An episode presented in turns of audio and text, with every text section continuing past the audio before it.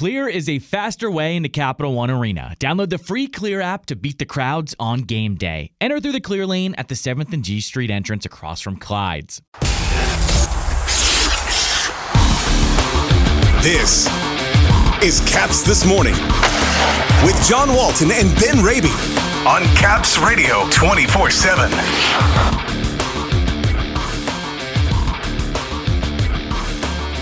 Line combinations starting to come together with eight days until the start of the regular season. Ben goes in depth this morning with Connor Brown as he prepares for his first season in D.C. and my conversation with Emily Kaplan from ESPN on her television career, her thoughts on the Capitals, and around the NHL. Good morning, everybody. It is Tuesday, October 4th. Welcome to Caps this morning here on Caps Radio 24 7, presented by Clear, the faster way in a Capital One Arena. A full hard practice for the Capitals yesterday at MedStar Capitals Iceplex as the lines continue to shuffle a little, but you get the feeling we're getting closer to what the forwards and the D pairs are going to look like a week from tomorrow when the regular season kicks off. We once again saw Alex Ovechkin with Evgeny Kuznetsov and Connor Brown. That's line one. Connor McMichael played on left wing yesterday with Dylan Strome at center and Anthony Mantha on the right. Marcus Johansson, Lars Eller, TJ Oshie held down line three, and Conor Sheary joined Nic Dowd and Garnet Hathaway on line four. No surprises on defense. I'm pretty sure you can write these pairs in ink now, all things being equal. John Carlson with Martin Fehervary, Dmitry Orlov with Nick Jensen, and TVR and Erik Gustafsson. It should be noted that Alexei Protas, Henrik Borgstrom, Joe Snively, Brett Leason, Axel Jonsson Fjallby, all five of them skated in a taxi squad practice before the regulars yesterday. It should also be noted that head coach Peter Laviolette said after practice, don't read too much into that separation. No doubt some of those five are going to get another chance to impress in the game tomorrow against Detroit. We mentioned to you in this space yesterday the need for a number of players to clear waivers in order to be assigned to Hershey. Good news, they all did. Beck Malenstyn, Garrett Pilon, Gabriel Carlsson, Dylan McIlrath, Bobby Nardella, Zach Fucale, all still with the organization and now on their way to Hershey seemingly set to make the top line out of camp. Ben Raby recently had a chance to catch up with Connor Brown. I'll lead you off the bat just as far as being a Toronto boy. It's almost like the stereotypical Canadian upbringing that you had, but if you could expound a little bit upon the environment that you grew up in and how it put you in position to ultimately realize the childhood dream. Yeah, I definitely is stereotypical. Uh, Canadian boy. Uh, my dad played hockey, was uh, you know played university hockey and uh, pro overseas in, in Britain, and um, so he was my coach growing up, and you know I spent a lot of time on the outdoor rink. like uh, you know, my my older brother was a hockey player too, and so it was kind of just in our blood. We just uh, it was what we really loved to do from. Uh, you know, since I can remember. So, what's that like then in 2012 when you hear your name called at the draft, lower down in the draft in the sixth round, but to be able to share that with your family and to be able to share almost a decade now since that time of the draft with your family who made all this possible. Easy, eh? On the sixth round, fair for me. No, I'm just kidding. But uh, it was great. I mean, it was awesome. Great experience. wasn't sure if I was going to get drafted, and so um, you know, just to go that day was uh, was awesome, and um, you know, a day I'll remember. And you know, but it was just a, it's just a start. You know, it was just a stepping stone, and a lot of uh, a lot of days like that where you you know get to that next level and you feel good. And so, yeah, that was a really special one though. We'll redeem ourselves here because 156th overall. Yeah. Your top 25 in your class in games. Oh, there you go. Your top 15 in points. Your top 10 in goals, 10 shy of 100 for your career. What's allowed you, not necessarily as a high end prospect coming in, to have established yourself and to have found your niche and to have contributed as you have over these past few years in Toronto, Ottawa, and now in Washington? Um, I don't know if there's any one thing. I mean, um, you know, I, I, do feel as if I was undersized when we got drafted, and you know, I was I am just a late bloomer, and, and uh, as far as my stature and you know so I was able to get faster stronger after the draft and things like that and for me I just love it I, I, I love hockey I love the game I love being around the boys um, you know just enjoying my environment. It makes it easier to kind of work hard and get better. And so, you know, every year just try to get a little bit better, a little faster, a little stronger, and. Um, you know, I think that I don't really think that there's any one single uh, thing secret to the success. It's just been, um, you know, year after year, just kind of putting in that work. The funny thing is, even in these parts, we, we, we saw you in junior in Erie. You Yeah, played with. Andre Burakovsky. We were intrigued by Burakovsky, a Caps prospect in Erie, and Connor McDavid there. Yeah. So we were keeping tabs, and there was this other Connor, Connor Brown, putting up big numbers. But what did your time in Erie, and especially playing with a Connor McDavid, you know, what, did- what did that do for you as well as far as development? I mean, whenever I try to, whenever I play with a, a guy like that, to his, you know, him, you know, I play with Matthews and these top end guys. You try to learn from them as much as them possible. Just watch by watching them every day, see what they do to create time and space, and to, um, you know, do, you know, what allows them to be really good. And so, you know, playing on his line and pl- watching him in every day in practice, even when he was, you know, 15, 16 years old yeah, I learned a lot just watching him, the way he goes about and the way he creates time and the way he makes plays. And so, you know, I, I learned a lot from him, and I learned a lot my time in Erie, and you know, we had we had a good team, and it was a lot of fun. You reference playing with McDavid, playing with Matthews, now the opportunity to do the same with Ovechkin here. Is there something about your game that lends itself to potentially riding shotgun with real high end talent? I think so. I think I can help. Um, I think I can help that those guys. I mean, you know, I'm sure that we'll. You know, it's a long season. And I'm sure that we'll see a lot of different line combinations. But um, you know, to have the opportunity to play with. Uh, those two guys and Ov- Ovi, obviously the greatest goal scorer we know we've seen, and Kuzi's a, a phenomenal player. The way he skates and uh, makes plays, and I think that I uh, you know have a skill set to be able to help them and um, make plays with those guys, and, and also get pucks back and steal pucks in the forecheck, and you know hound pucks for them too. So. Um, We'll see. You know, it, it's a, we got a good team, a deep team, so a lot of different good line combinations. So we'll see what goes. It's very open ended, but I'm wondering all the years playing for your dad and given his hockey experience, what, what advice or what did you take from him? And sort of what's that relationship like now? I don't know if he keeps a distance or does he weigh in and, and give you pointers still? No, you know what? As a player, um, he would uh, you know teach me a lot when he when he was my coach. But now as, uh, he's really uh, more of a dad role, and just more than anything, he's just concerned about my well being and my mental state throughout the year, and how I'm you know how I'm feeling ups and downs throughout the season. So he's not really weighing in and, and telling me, oh, you should have done this there, or you know, corrective things of that nature. The only thing he really tells me is shoot the puck. So you know he keeps it simple, which is exactly what I kind of need. Uh, you know, this game is mostly mental, and so to be able to just you know have that in line, everything else will kind of fall suit. When you're breaking in years ago with the Leafs, or your dad, your brother, are they living vicariously through you?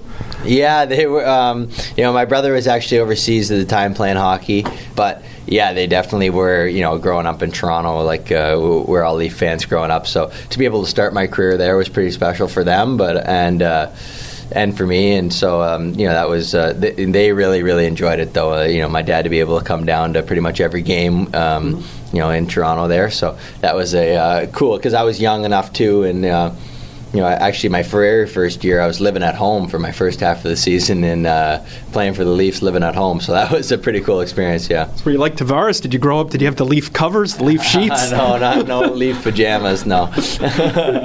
So bringing it to the, the present kind of full circle here, as far as where you are in your career now, when, when folks watch you and get to know you over these first few weeks of the regular season, what kind of sets you apart? What, what's the selling point for, for Connor Brown's game these days? Oh God, yeah, it's hard for me to say, but um, you know, I think I work. I think the more than anything, what I, I try to do is, is be consistent as possible with my work ethic. You know, sometimes you have the hands and uh, on a given night, and you're feeling it offensively. But I think uh, consistently, uh, you know, I can I you know I can hang my hat in that I, I come every single game. I'll, I'll come to work and and I'll battle and, and compete every night. There's Ben with some great depth on a new face set to play in the top six this season. His chat with forward Connor Brown. Up next on the show today, she's a friend to all of us in the DC Media Corps. She has been for years, but her career really took off at the beginning of last season, going from a hockey writer at ESPN to a full time on camera reporter. You've seen her on game broadcasts and a whole host of other programs on the Worldwide Leader. She's heading now into her second season on the TV side in DC yesterday as part of a future feature that'll be seen on Alex Ovechkin. Here now, my conversation with ESPN's Emily Kaplan. Well, joining us here this morning, you see her on Around the Horn. You see her on NHL coverage. You see her pretty much every. I've seen you when I've been at the gym in the morning on Get Up with Greeny. Emily Kaplan joining us here. How are you, Emily? And welcome to DC. Thank you. I'm doing great. Had a little time off this summer. It feels like the off season just shrinks shorter and shorter, but I'm ready for another hockey season. I mean, we've known you for years. You were coming here for camps years ago with ESPN, but now that the TV contract's there, the whole world knows who you are. Tell me what the last 12 months of your life has been like. It's been wild. It's honestly surreal being a part of game broadcasts. Growing up, it's never something I really imagined, honestly, because there wasn't a lot of people who looked like me or had the path like me to be able to be put in that position. So I think the first year was all about learning, getting reps. I definitely had some imposter syndrome, but by the end of the year, I realized, hey, I do have something to value and I do deserve to be here. And I've just been so proud to be part of this coverage of ESPN returning to a relationship with the NHL after such a long absence. And we're really excited about what we can do in year two, three, four, five, six, and seven of this deal. Let's talk a little bit why you're in D.C. You were chatting with Alex Ovechkin, a piece that's going to air at some point on ESPN, and a chance to uh, kind of make the rounds here during camp. I mean, just being here and talking about 800 goals is kind of fun in and of itself, right? Yeah, so we did a shoot with Alex that, uh, like you said, it'll run when he gets to 800. It's now not an if, but when, which I think is just crazy for anyone to wrap their head around of how close he's come. And it's going to be great. It's going to a cool digital rollout and TV component also, but just I think surmising the impact that he's had, not just in this DC community, which you guys all see every day, but in the hockey world. And, you know, he grew up a fan of the sport. Guys like Gordie Howe and Wayne Gretzky were legends, you know, just names and icons. And now the fact that he's mentioned in the same breath as them as one of the great all time players to ever play the sport is something that I think he even thinks is pretty cool. It's insane. And, you know, I think back to a couple years ago when he had 33 goals and everyone's writing him off saying, oh, he's washed, you know this is probably it for him. And to see what he's done since then and consistently year after year putting up those goals, but really lifting the team with him and, of course, getting over that hump and winning the Stanley Cup. His legacy is unbelievable. And to be able to witness history is something that I do not take for granted. So I hope that I have one of those games. I know I have a November 13th game against Tampa, one in January against Columbus. 20 goals isn't that many. Maybe it's one of those. Maybe. You never know. It'd be fun to see how it all ends up breaking down. Uh, Emily Kaplan joining us here from ESPN. Let's talk a little bit about just big picture, Metropolitan Division, league as a whole. I, we had Conor McGahey on from the Avalanche and talking about Cale Makar and how good that team, that team is just into the window and they've already got a cup. But a little closer to home here, uh, Carolina the Rangers, Trocheck goes to New York. There's a lot of teams in this division that improve. And if you're Pittsburgh or you're Washington, you know, the old guard are still here, but boy, the other teams are coming. And the top six, top seven could go a lot of different ways, I think, in this division when it's all said and done. I think this is the most competitive division in hockey, like bar none. And, you know, you mentioned the Rangers got better even after going to the Eastern Conference Finals because they had that experience. They filled a need. You know, you mentioned the Hurricanes, who over the last few years have really established themselves, but like Johnny Gaudreau comes to the division, and all of a sudden, the Columbus Blue Jackets totally change their complexion. They're a skill team now. And then, of course, the New York Islanders, I don't think anyone's expecting as bad of a year as they had last year with all those circumstances with their long road trip and getting COVID. So this year should be super competitive, but I do find it interesting that no matter how many times we try to write off the Capitals, you know, I mentioned we tried to write off Ovi after his one bad season, and we've tried to write off the Penguins. Oh, it's supposed to be their last dance. These two teams teams have just stuck around, and maybe their prospect systems aren't as loaded as the other teams, and those are some sacrifices they had to make to win the Stanley Cup. But the fact that they've been able to sustain the success, both of them after winning, is a testament to both front offices, and it's going to be a great division. I'm excited to see how it shakes out curious your take on the goaltending in Washington, just because it's not often that you've got two young kids that have been here for the last couple of years and wholesale changes, bringing in a Stanley Cup champ just a little bit more than 100 days ago, and Darcy Kuemper, Charlie Lindgren, pretty regarded as well. Uh, it's certainly interesting, but it seems, at least the feel here locally, is this is a much more secure situation. Curious what the national perspective is on that. So I give Brian MacLellan a lot of credit because I think it's very difficult as a GM to say, hey, like these are two guys that we invested in, these are two guys we wanted to see do well, but the truth is they just haven't been up to par and we have high expectations for where we need to go and these two young goalies at their trajectory right now and the point they're in their career just don't align with us. So the move that he made to go and get darcy kuemper and say goodbye to both samsonov and vanecek i think was bold but necessary. I think darcy kuemper comes in as the rare guy who just came off a stanley cup but maybe has a chip on his shoulder and something still to prove because it feels like the narrative from a national perspective is the Avs are so deep, they almost won in spite of Darcy Kuemper that he didn't need to be his best and he just was like a guy there and not the guy that carried them. The truth is, he had a great regular season. And I don't think that enough people are talking about the fact that when he did play in that playoff run, specifically the Stanley Cup final, he wasn't 100%. He was having vision issues. So the fact that he played as well as he did is quite impressive. And coming to a new team now with all those expectations, they've needed a reliable goalie pretty much ever since Braden Holtby left. It's going to be big. There's a lot of expectations, there's a lot of pressure. I think he's a guy that can rise to it, and we'll see how it all shakes out. But it's interesting for sure, and it's something I'll be tracking in the non OV, non Washington category, and the last one for you here, a storyline that's interesting to you around the NHL this season, something that intrigues you to follow, whether it's a team, a player. You mentioned Johnny Gaudreau in Columbus. I think that's interesting to a lot of folks. What's something that's on your radar as the season gets going here? I mean, the most unique thing is the fact that there is an NHL team that's going to play on a college campus in a 5,000 seat arena in the Arizona Coyotes. I am dying to get out there just to see what it's going to be like, what a student section looks like. I've heard that there's seats that overlook the ice that are so close that people might need to wear helmets. It's like that type of suite. So, that to me is something unique to the NHL. I'm not sure how much we should be celebrating it, how much we should be shying away. It just is what it is, and it's part of our unique fabric as the league, right? They're so determined to keep that team in Arizona that they'll literally do anything like play on a college campus. So that's one I'm definitely tracking. You mentioned the helmets. The broadcast booth is so close. I think I'm going to wear one when it's all said and done.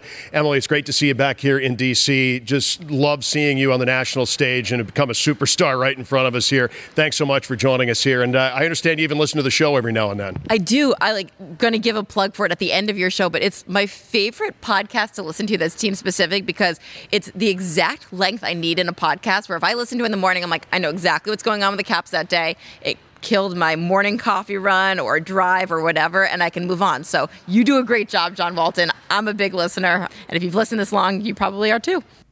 Checks in the mail, Emily. Thank you. That's Emily Kaplan. See her all season on ESPN and ESPN Plus, their national coverage of the NHL. Coming up on the show tomorrow, it's game day with Detroit. 7 o'clock at Capital One Arena. TV coverage tomorrow on NBC Sports Washington, radio side at capsradio247.com. We're going to get into the Metropolitan Division with our team previews tomorrow as well. Mike Maniscalco, the TV and radio voice of the Carolina Hurricanes, will join us. Have a great Tuesday, everybody. For the latest on the Capitals and hockey news around the clock. Let's go, Caps! Tune in to Caps Radio 24 7. Listen online via the Capitals mobile app at capsradio247.com or ask Alexa to play Caps Radio 24 7 on TuneIn.